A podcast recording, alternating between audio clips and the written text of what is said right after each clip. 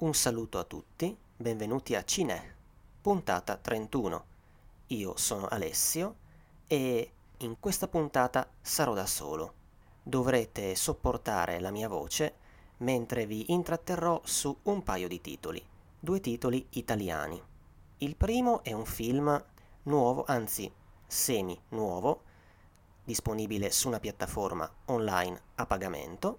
Il secondo invece è un film disponibile su una piattaforma online gratuita. Ma bando alle ciance e procediamo.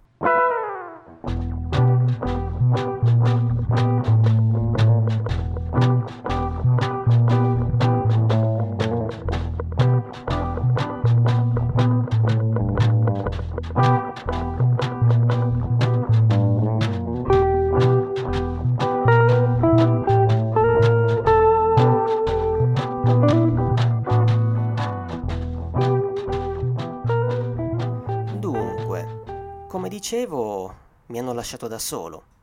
E quando mi lasciano da solo io entro in crisi, allora che faccio? E allora sono capace anche di parlare di Jerry Calà.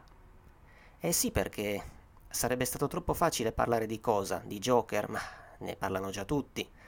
E come sapete, qui a Cinè abbiamo, anzi, ho un occhio di riguardo per il cinema italiano. Tanto che oggi veniamo a parlare di un film di cui neanch'io pensavo di trattare qui a Cinè. Però, insomma, la vita sa sorprendere.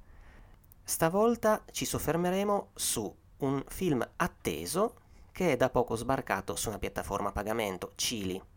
Sto parlando di Odissea nell'ospizio, che per chi non lo sapesse è diretto da Jerry Calà, che è anche alla sceneggiatura, insieme a Nini Salerno e Edoardo Bechis, mentre alle musiche è accreditato Umbertone Smaila, insieme a Silvio Amato.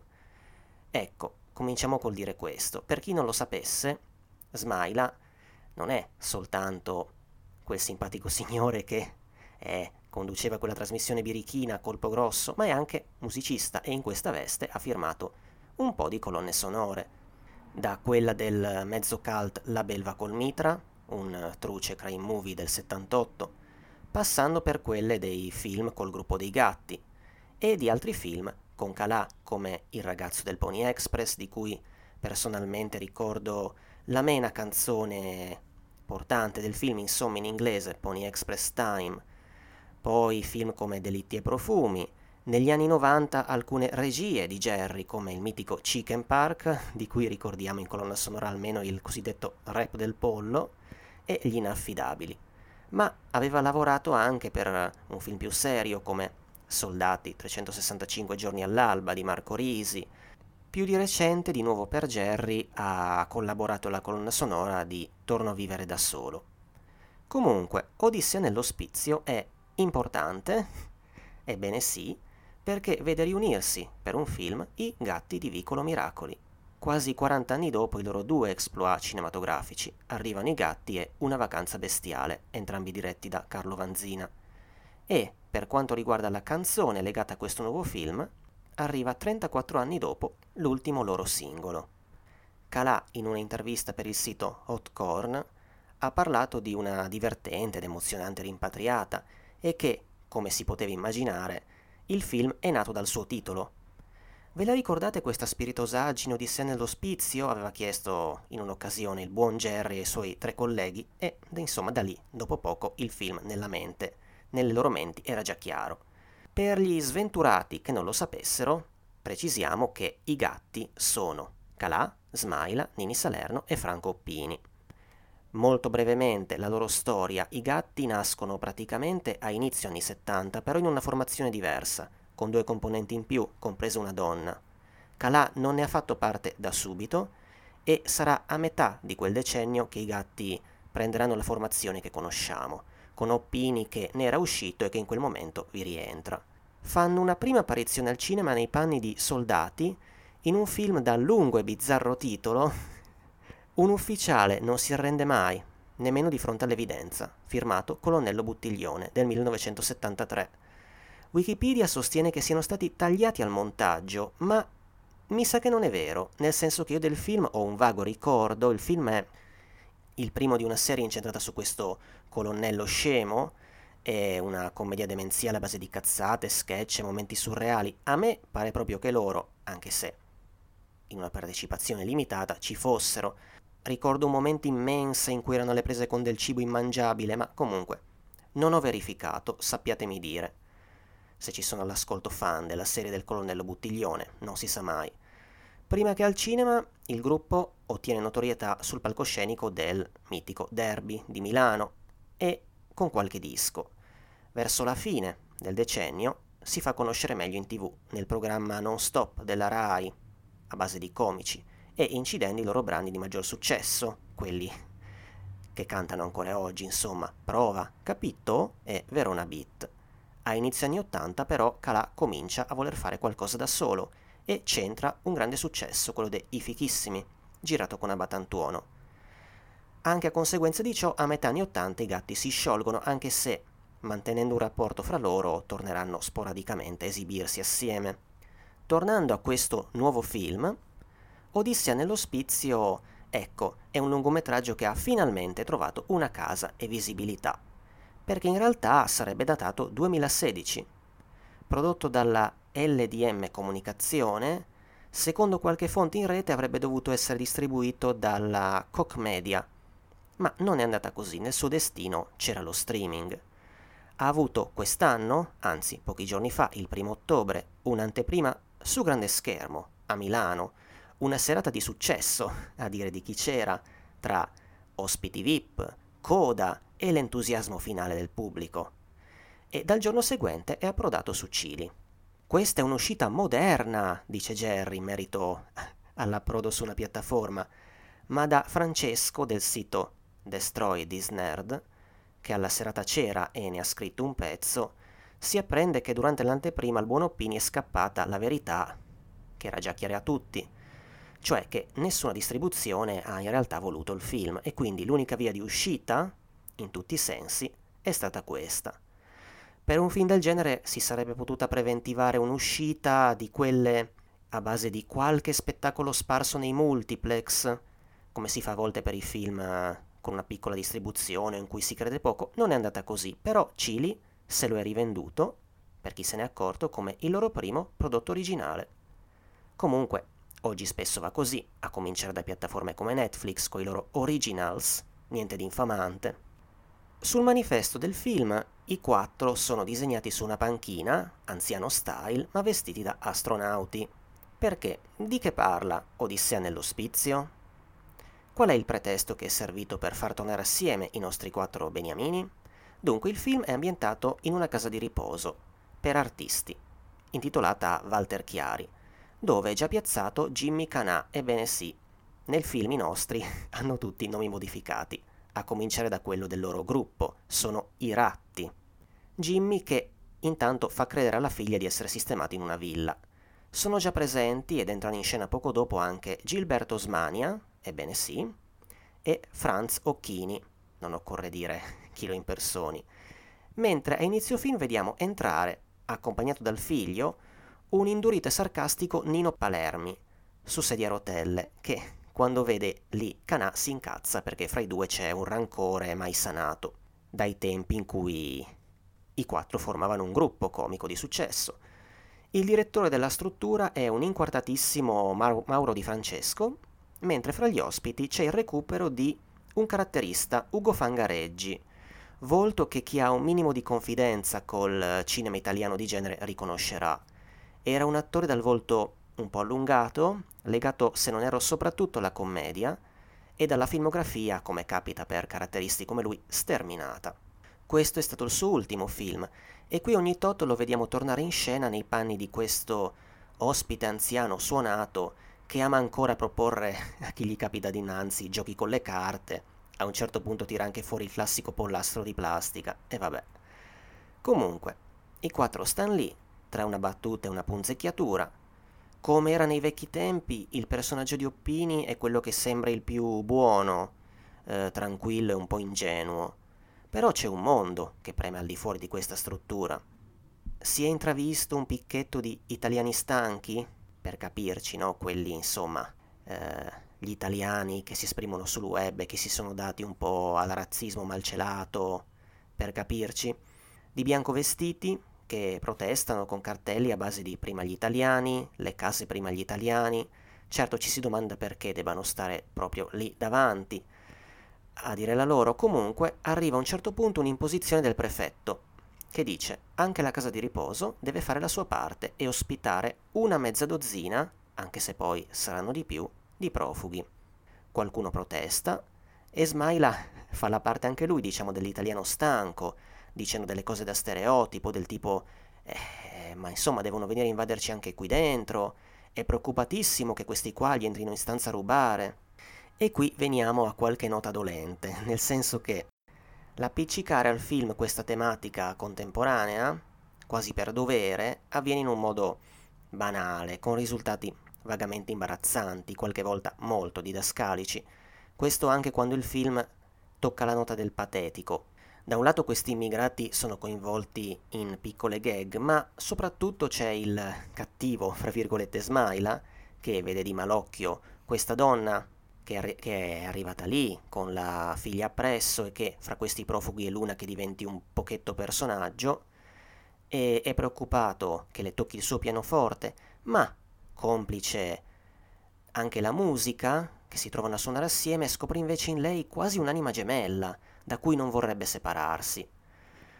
Un altro elemento che turba il tran tran della casa è la prospettata chiusura, e che no, a causa di un bucone nel bilancio. E chi meglio dei gatti, anzi dei ratti, può salvare la baracca? Allora, complice un servizio al TG, si crea un uh, nuovo interesse per queste vecchie glorie, tanto che qualcuno offre loro una grossa cifra, secondo me abbastanza improbabile, per un ritorno sulle scene cifra che appunto può aiutare a salvare questo posto. E, infine, questo ritorno in scena avviene con un'esibizione su un palco, trasmessa in tv. Ora, a parte che non si capisce bene che cosa sia, nel senso su che canale vada in onda, in che cosa sia inserito questo breve show, con una superficialità sulla quale, vabbè, dato l'insieme si può anche passare oltre. Colpisce però un'altra cosa, non molti giorni fa su YouTube, tanto per stuzzicare prima del rilascio di questo film, era stata pubblicata proprio questa scena, nella quale i quattro sgambettano, attorniati da un corpo di ballo femminile, e cantano una nuova canzone, il tutto girato al mitico Salone Margherita di Roma, quello del bagaglino per capirci.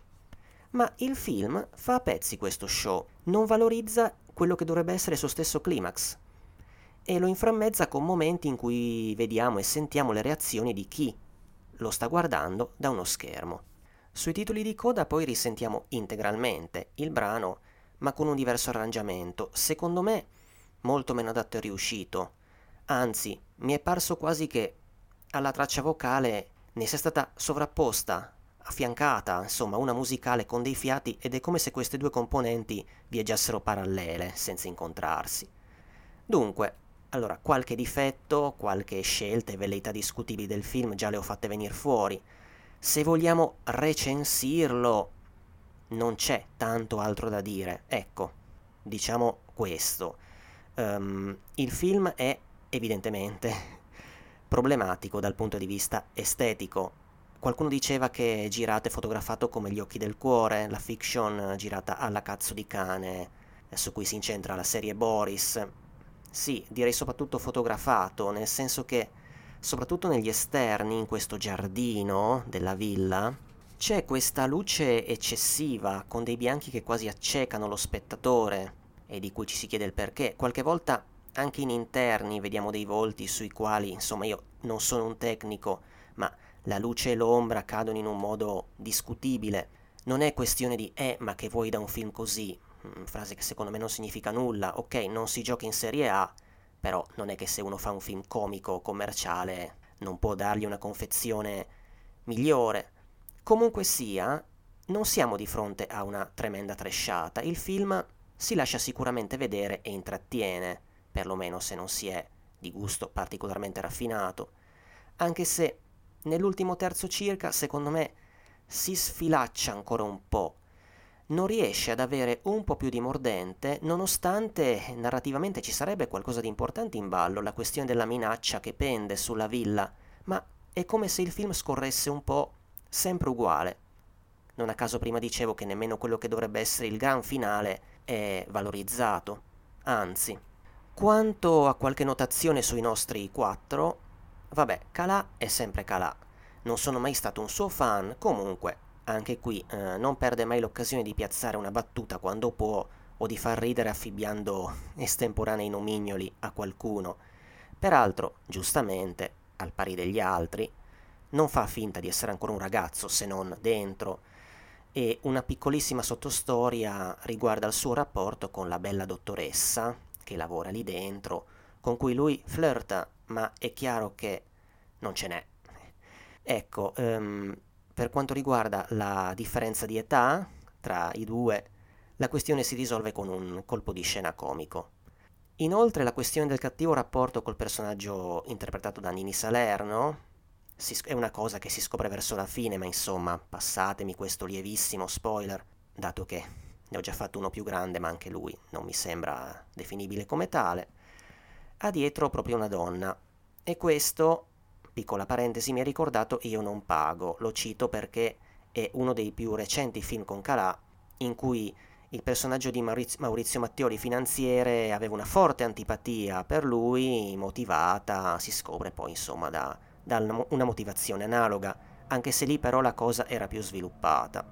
Peraltro, forse tra gli ultimi film di Jerry, che sono Operazione Vacanze e Io non pago del 2012 e questo di sé nell'ospizio, io non pago forse quello leggermente migliore. Ma a parte ciò, venendo al venendo Umberto Smaila, nel film c'è un certo accanimento di battute contro la sua forma fisica no, del, del nostro Umberto, sempre come dire paciarotto, e questo fornisce anche una delle migliori battute del film, quando Salerno lo definisce un enorme kebab al nero di seppia, alludendo ai suoi capelli e pizzetto sempre tinti di nero oppure anche nel florilegio di sfottò che lui si becca in un momento in cui deve fingersi defunto per sfuggire Equitalia e sono tutti lì intorno a fingere di piangerlo. Ecco, in generale se la sceneggiatura, de- la sceneggiatura del film è evidentemente un po' alla buona, si nota però lo sforzo di vivacizzare dal punto di vista del dialogo e delle battute un film così, che in questo senso bisogna dargliene atto, dai, non è proprio privo di ispirazione e di una certa mano, di una certa esperienza. Certo, non tutte le spiritosaggini vanno a segno e non ci si sganascia. E penso anche a un momento come quello in cui loro sono a tavola che prendono a rilanciarsi veri titoli di film involgariti, come si poteva fare nell'intervallo dell'elementare o delle medie, alludendo a una ex pornostar che è ospite della villa, come dire, siamo sempre come dei ragazzini, però è un momento che, non lo so, può suscitare un qualche imbarazzo. Insomma, stavolta non è questione di consigliare o non consigliare un buon film da, da scoprire. Diciamo che eh, Odissea nell'ospizio comunque non è una delusione rispetto alle non alte aspettative. Si può vedere, certo, meglio se siete fans di Jerry o se almeno avete una simpatia per qualcuno dei, di loro quattro, oppure, ed è il mio caso, se avete un debole per italianate come questa e a volte ve le concedete nella vostra dieta di visioni. Personalmente poi non nutro nemmeno nessun culto particolare per i loro due film del 1980, li ho visti, è morta lì. Sì, in Una vacanza bestiale non mi è possibile dimenticare Calà all'inizio che fa il tassista col taglio di capelli alla taxi driver, ma al di là della nostalgia canaglia non mi pare eh, che là ci fosse l'oro e oggi nel 2019 ci sia la popò. Secondo me la nostalgia canaglia sta anche dietro certe reazioni di rifiuto che ho intercettato in rete in merito a questo finale, con loro sul palco. Non condivido, anche perché la stessa canzone finale è molto simpatica, anche nel suo, nel suo testo, con le sue improb- improbabili storpiature per far rima. Viene citata una Nina Morici, per esempio. Non capisco cos'altro volere da costoro, non mi pare che Prova, per esempio, fosse un gioiello del pop. Boh, Comunque, nel cast citerei ancora come minimo Andrea Roncato, che compare tipo tre volte nei panni di, vecchio, di un vecchio amico e manager loro, mm, e Antonio Catania, che fa il personaggio di un antipatico che ai tempi fu respinto dal gruppo dei ratti e ora è il rappresentante della Onlus che gestisce posti come quello.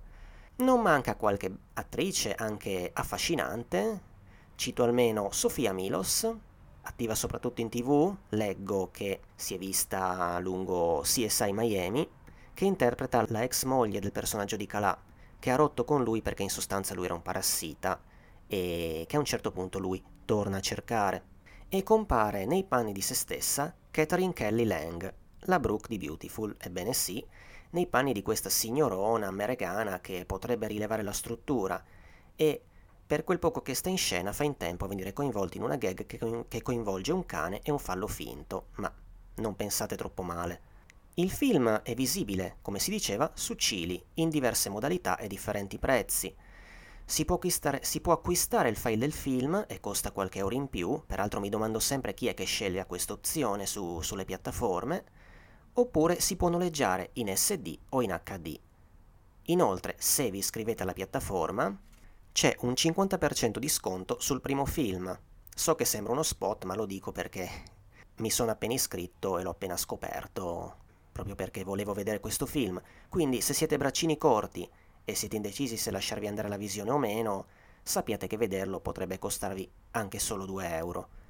Beh, a complemento dell'ascolto di questa puntata e della visione del film, potete poi andare in edicola e approfondire acquistando l'ultimo numero di Nocturno, che propone uno speciale proprio sui gatti.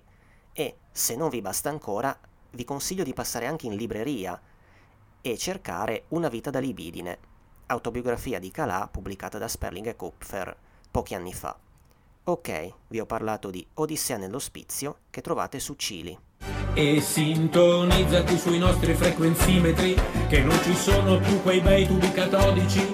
E facebookiamoci, twittiamo, faccettiamoci E poi sbronziamoci di app Dai che se prendi mille like hai fatto 13 Tagga la foto dove sei con Nina Morici. Da Benetton compri wifi da 0 a 12 E ti regalano un piumon. E scala, vendati su tablet digitabili Connettiti con tutti i blogger più youtubici Ricarica lo smart con i fotovoltaici E vai a Whatsapp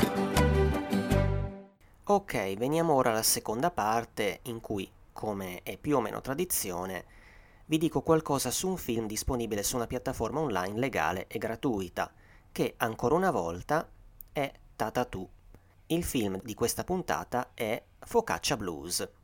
È una docu-fiction del 2009 diretta da Nico Cirasola, che è anche cosceneggiatore.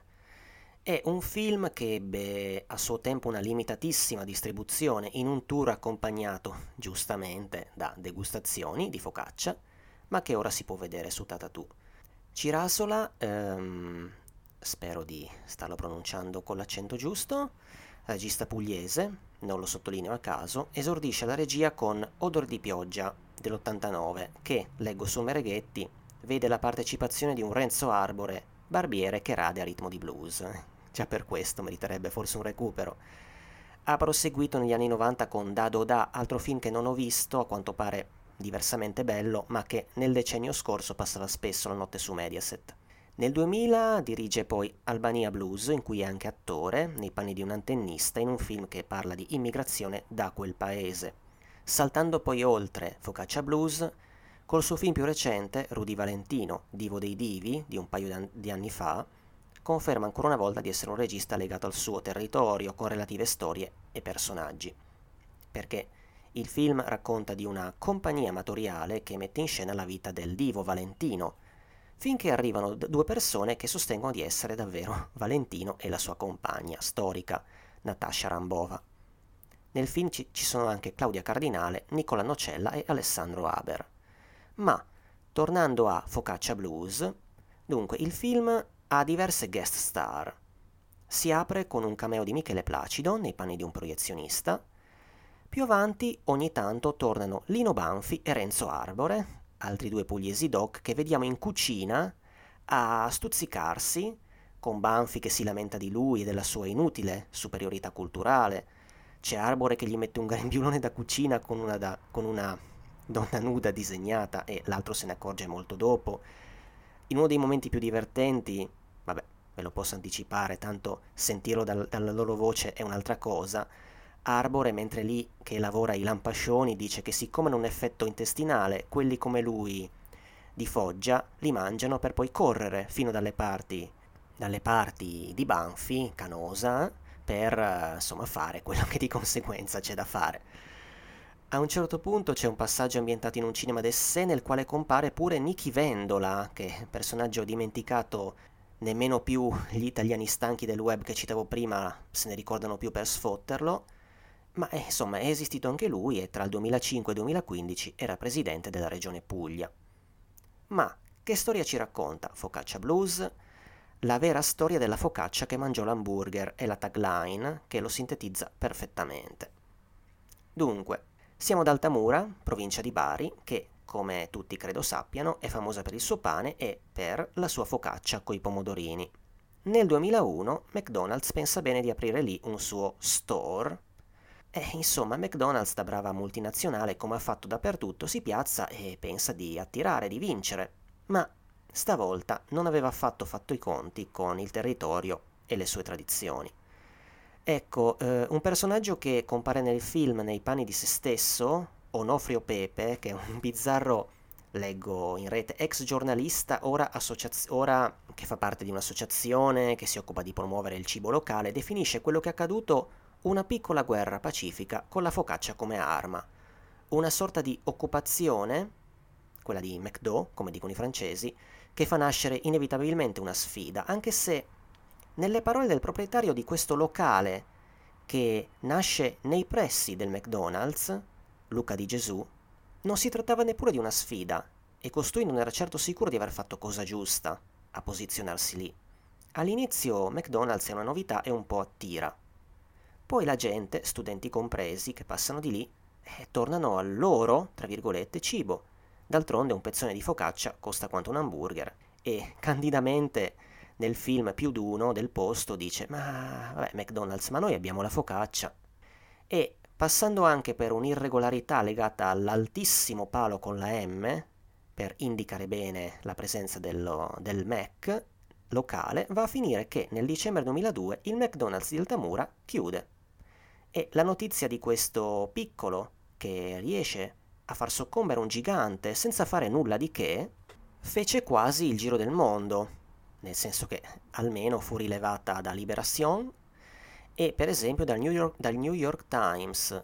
Si trova ancora e vi si può accedere dalla pagina Wikipedia del film a un loro articolo del 2006 dove Altamura è giustamente definita The City of Bread e il titolo del pezzo è The Bread is famously good, but it killed McDonald's. Il film racconta tutto questo che ho brutalmente sintetizzato in modo libero e diciamo così, sciallo.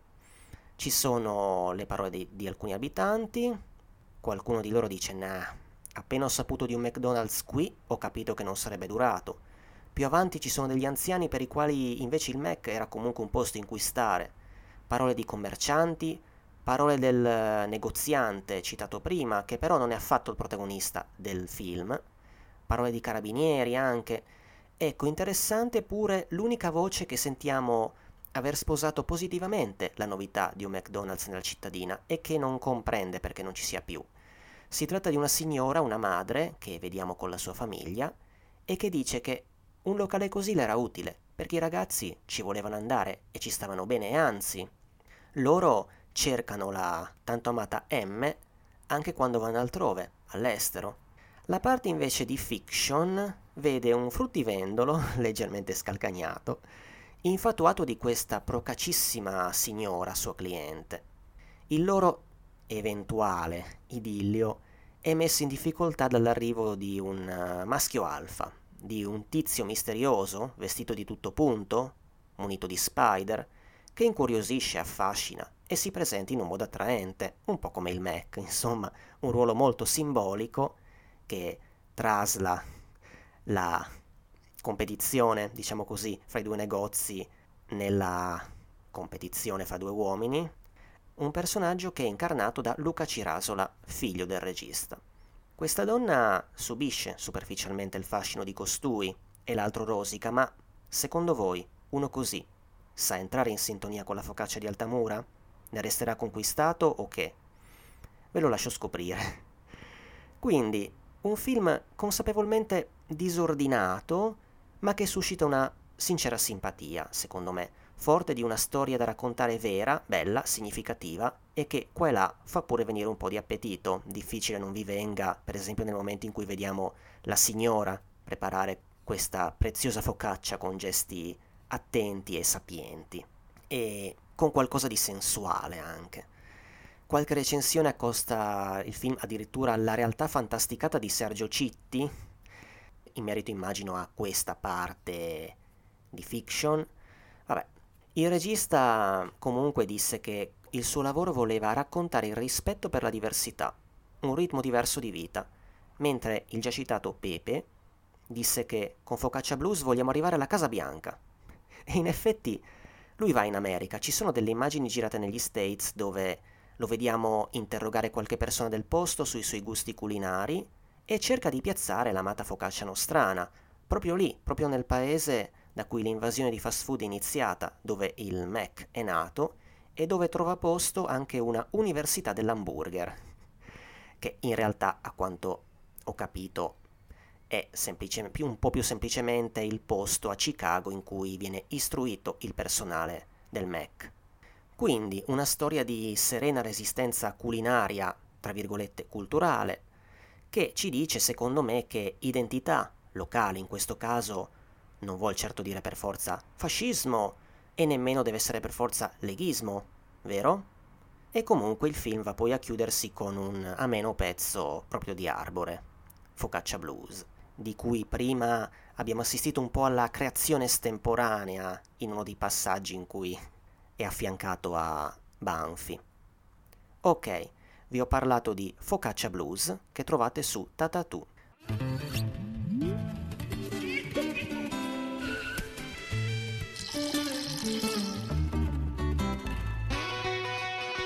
Mi chiamo Novio Pepe. Sono partito da Altamura con l'incarico di raccontare questa grande impresa, ma soprattutto per accompagnare e far conoscere la focaccia.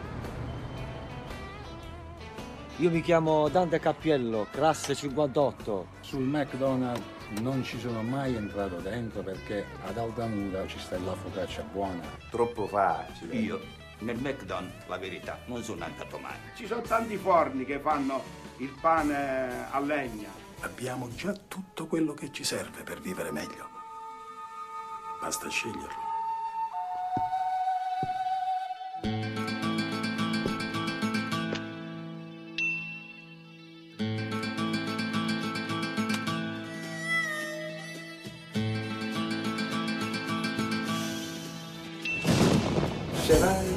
Teatro, scegli la barcaccia.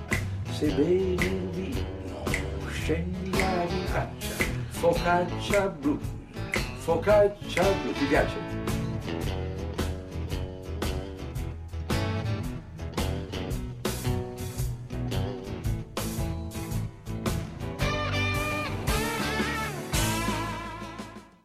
Ok, a questo punto le solite informazioni finali.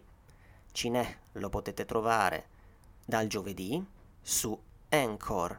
L'indirizzo preciso è anchor con l'h.fm slash cinè-podcast, ma ci potete sentire un po' dappertutto. Siamo anche su Apple Podcasts, quindi anche su iTunes, siamo su Spotify, siamo anche su altre piattaforme, come dicevo l'altra volta, che secondo me in Italia non si impipa nessuno, ma se andate per esempio sulla nostra pagina di Anchor le trovate tutte e scegliete un po' da dove preferite seguirci. Vi invito anche a seguirci sulla nostra pagina Facebook per aggiornamenti e qualche contenuto in più. Siamo anche, se volete, su Instagram, siamo su Twitter, siamo pure su Telegram. Detto ciò, credo di aver detto tutto. Spero abbiate sopportato questo mio monologo, non era questione di narcisismo, stavolta è andata così, ma insomma spero di avervi intrattenuto interessato a un paio di film. Un saluto alla prossima da Alessio e che dire, per parafrasare il buon Jerry, Cinè non sarà bello ma piace. Il brano che state ascoltando è A Good Base for Gambling di Kumiko.